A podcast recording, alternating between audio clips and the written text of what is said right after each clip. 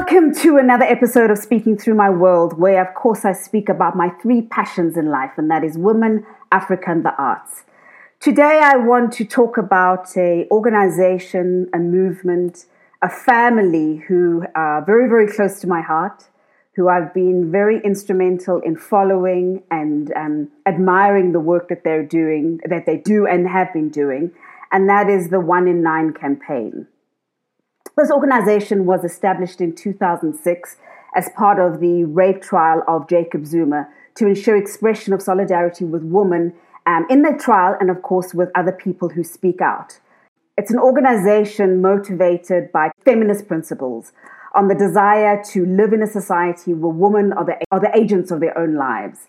And I, whenever I talk about the one in nine, I always um, remember an, an incident and it happened around about 2008 and i was driving home from from one of the court trials. And uh, for those of you who don't know the one in nine if you if you need to pick them out in in, in, in a group uh, we're the ones wearing the purple t-shirts.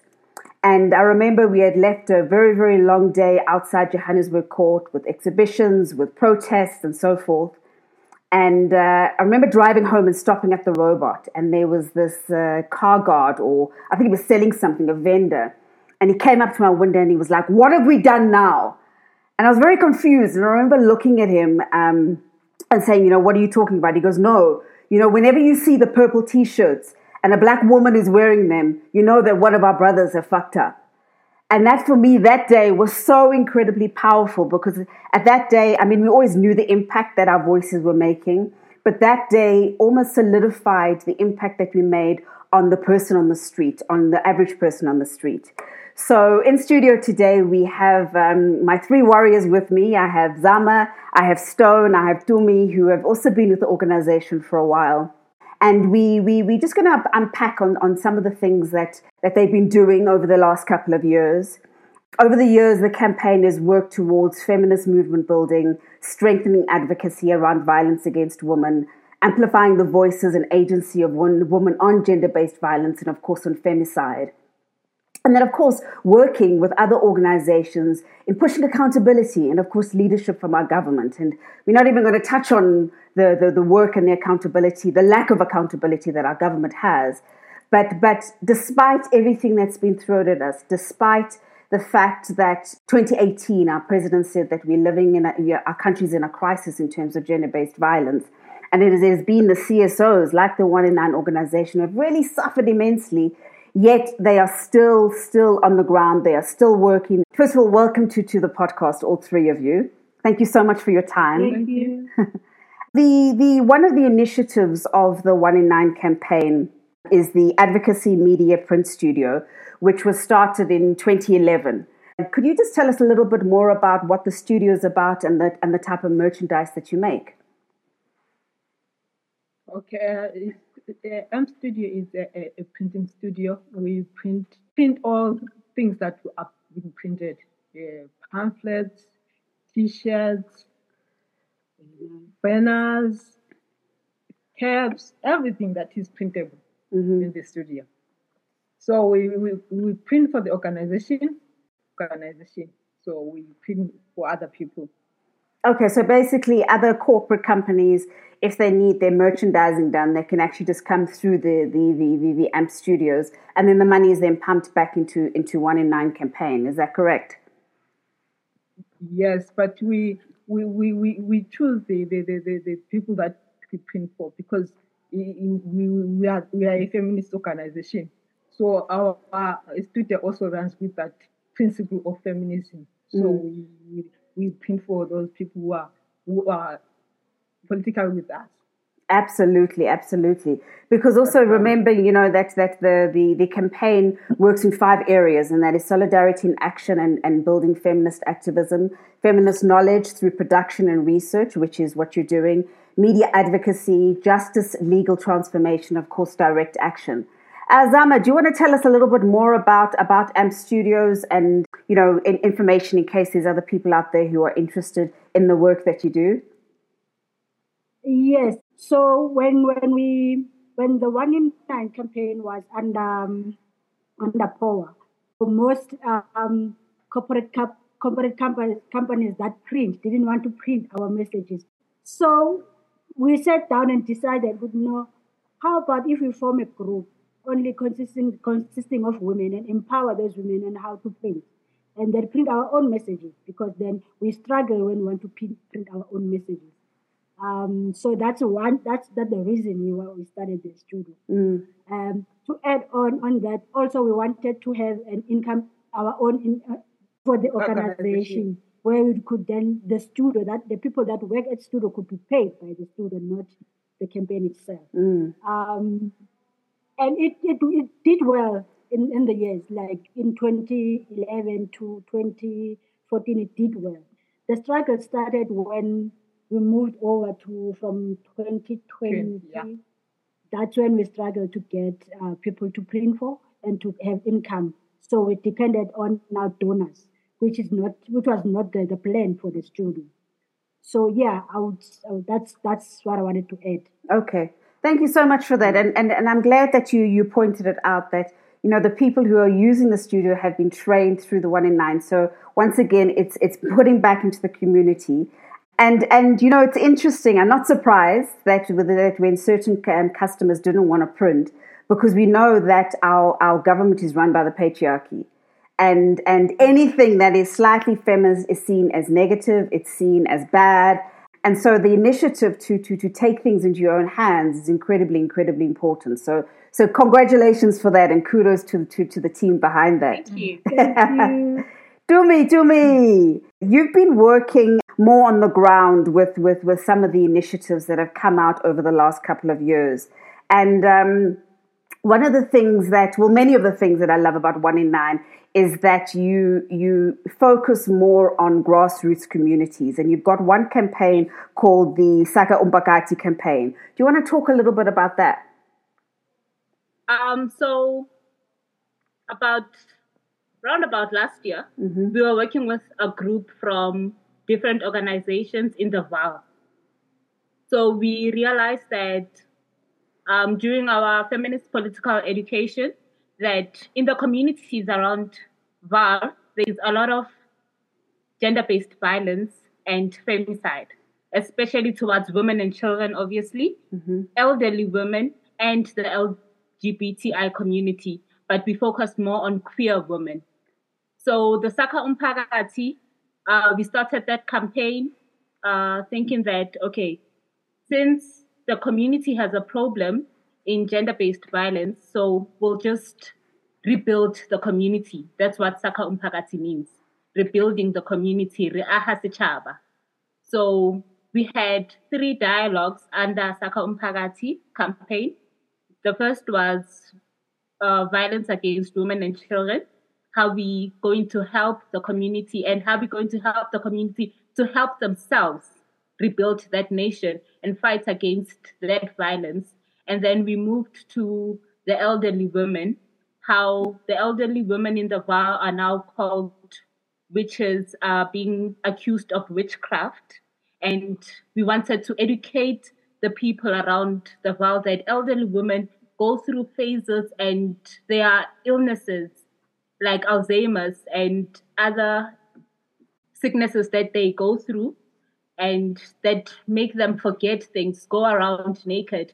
And it does not mean that that elderly woman is a witch or they practicing witchcraft. Mm. And also we realize that these elderly women also have a problem with their grandchildren who steal their grant monies for drugs or other things and beat them up. So we wanted to educate those children that these grant monies are for them to help their families. So we were building that nation and we realized that lesbian women are being killed for just being lesbian, for their sexuality. So we also had a dialogue around queer women, educating people around the world about sexuality, what it means to be lesbian, and that being lesbian, you're also a woman. So yeah, that's why we started the Saka Umphakathi campaign, and we left it with the group in the Vaal so that they can rebuild their own um, communities. And we are busy following up and seeing how they are doing and how they are working so that we can assist where we can. Absolutely. And so that's more about the Saka Umphakathi. Thank you. And, and I'm glad you brought in that last bit because, you know, monitoring and evaluation is very, very important, especially with grassroots organization. You know, we live in a, in a country where everything on paper is democratic. But when it comes to the reality of trickling down to these organizations, to the One in Nine campaign, not much really happens.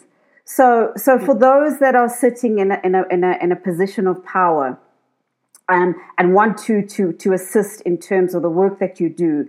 Your, if you had a wish, a dream wish, if you were a fairy godmother or a fairy feminist godmother, what would your what would your what would your message be, and why why is it important for people to support the work that we do? So, what we really wish for for those who are in power and those who can assist to see that we are not only doing this for money or for anything, but we are doing this to uh, be able to help women, to empower women grow. So uh, we would wish that those who are in power to be able to give out, donate what they can, fund us where they can, and see that the wish is just for women to be empowered, for women to see their growth in this world because this world is really bad for women. Mm. So we would really wish that um, if funding could if we could get funding, mm. not only for the One in Nine campaign, but then for the like-minded uh, organizations also, because now funding is not really good in the NGO spaces. I think that's one of our greatest wish to get funding, donations, and help where we can, mm. so that the vision can grow and be something bigger. Just to add, just to add on on on Tumi's wish. Yeah. Um, I would also like would like. I don't know if it's gonna happen, but it's something I would like to see the government not only speak but act on what they are speaking about. Like, for an example, uh, 16 days of activism. Like, why should it be uh, only 16 days? Like, um, uh, violence is happening like 365 the whole year. Mm. So I, am not, I don't understand why should it be lim- limited into 16 days. So if maybe, I don't know, it should be practiced throughout the year, not just for 16 days. Yeah. And also just not, yeah. not, not when it's a campaign. You know, Women's Day, yeah. suddenly they want, they want, they want our support. Um, either one of you can answer the next question, and this is something that's very close to all of us. Is that let's let's talk about the impact it has on our bodies as activists, we work with no medical aid. We work on a shoestring budget. What, what type of support do you think we should get in terms of, of moving forward and protecting our health? Because, because the sector that we work in is not, it's not normal. Um, I think one of the major impacts that it has on us is our mental well-being, our emotional well-being is not being stable because now having to deal with what women are going through also in, uh, has an impact on us because we can see that the next day can be me. Mm-hmm. The next the next day it can be my sister. Um, so I think the support that we need is emotional support. Like Zama has said that the government should also act and not just say, but then they should show their action in supporting us, whether it's mentally, whether it's emotionally, but then they should show us that um, your work that you uh, the work that you do is appreciated and the work that you do is well needed and i think it can um, settle the, the, the, the, the emotional strain that we also go through doing the work that we do because honestly i really think that it's emotionally draining and mentally unhealthy for us mm. so we do need the debriefing we do need the debriefing support, the counseling. Some of us do need to go to counseling and speak to someone about uh, the things that we see, even though they don't happen to us directly, but it does happen to us through another person. Mm. So, yeah, I don't know if somebody yeah. would like to add. I, I, I also think that the government must take strong measures against the, the, the perpetrators because because every, it's happening every each and every time, and then the government will be saying, I'll, I'll deal with it. But every, every, every perpetrator comes uh, hand free mm. without any action. So we are, if you know, you never think about that because at the end of the day, we know we can report or we can do this, but we are not safe because we meet all the, those perpetrators again. But at least if there is a strong measures about them, maybe they get locked or something, which will make us maybe feel safe at the moment. Good. I'm, I'm glad you said that because also, you know, the, one of the standpoints that, that one in nine have always had is that we believe survivors. And, and, and we've, we've been harassed about that. But at the end of the day, our society and our judicial system have never ever supported survivors. It's always about having to prove something that happened to you that you didn't ask for. That what is and and in closing, I mean this and anybody can answer this. One in nine and and and activism, black activism in, in South Africa has always taken it to the streets. So a, a, lot of the work that that one in nine has done is is has been in the streets and it's involved the community in your opinion, why is it important to involve the community in the work that we do? So, like you said, that uh, society wants proof that something happened. And as one in nine, we believe the survivor. As um, one of our slogans says that in solidarity with women who speak out. So being in the street, involving the community shows that we are with them whether the police believe them, whether the police victimize them again, whether they get secondary victimization from anywhere, uh, involving, involving them shows them that you are not alone. There's someone who believes you out there.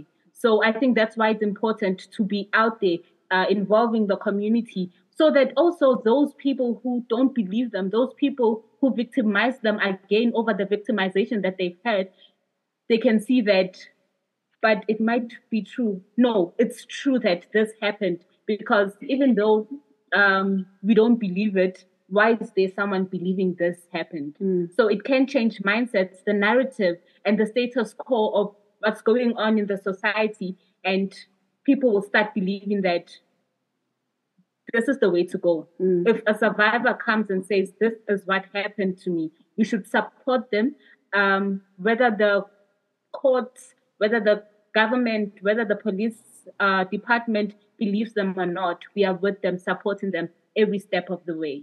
Beautiful, beautiful, beautiful. Thank you so much for your time. Thank you for the work and and and for your passion. And I suppose the next time we meet, we'll we'll either be fighting a perpetrator or in the streets as we do. Thanks so much for your time, guys. And so that was uh, my comrades, my warriors, my sisters, Tumi, Stone, and Zama, heading up such an amazing, amazing organization that, that you know, we still do a lot of advocacy work. And uh, although the great warrior Fezekile Kuzwayo is not with us, we know that they're with us in, in, in spirit. Uh, this was a woman who dared to speak her truth a woman who was publicly harassed, mocked, threatened, and ridiculed by the public, by the media, by society at large, because she's one of many. This trial and what happened after, the aftermath, it was devastating. So much so that she was forced into exile out of her own country because her home was burned down. And in fact, the, the threats that she received was burn the bitch. This was not an isolated event. This was not an isolated incident. This is the regular treatment that women, non binary, queer folk, anybody who speaks out against any form of abuse will receive some form of intimidation. Some don't. Some receive death threats, rape threats. Major, major impact on our lives through this intimidation. And so think about these realities when somebody does want to speak out, and more so if somebody doesn't want to speak out, because we know what society can do to us. We're not making this up. This was headline news. We saw what had happened. And yet, the attitudes haven't changed. The violence hasn't stopped. Rape culture is very, very much alive, not only in our society in South Africa, but, but globally. I always reiterate that our president in 2018 said that our country was in a crisis in terms of gender based violence. It didn't just pop up in 2018, we've been living with this for decades. So, as corporates, as we're ending the year, as we're in, entering the infamous 16 days of activism, if you really, really want to put your impact on stopping gender based violence, consider the realities on the ground. Many people ask why the, the name, the One in Nine campaign. Well, as I said, it meant it was it started in 2006. But in 2005, the, the Medical Research Council did a study on sexual violence, and it indicated that one out of every nine rape survivors reported it to the police. That's how the name one in nine came about. We know now the statistics are far much worse. And remember, the statistics are based on cases that are actually opened at the police station. With this high level of intimidation, harassment, mockery that victims and survivors have to go through at police stations, at hospitals, in communities, a lot of cases aren't reported. So the stats are much higher. There's an incredibly high rate on the deaths of black lesbians in South Africa, and we're not talking about it enough. The high levels of abuse that transgendered people suffer on a day to day basis, we're not talking about that enough. What are you doing? How can you get involved? Not everybody is an activist. But as an organization, if you need merchandise, why not choose a feminist movement to produce the merchandise for you, to help you with the narrative, to change the narrative, to move away from the patriarchal and misogynistic narrative that we are so used to and have normalized? For more information, you can contact the one in nine. Just look at the the body of this of this podcast. Thanks so much for listening.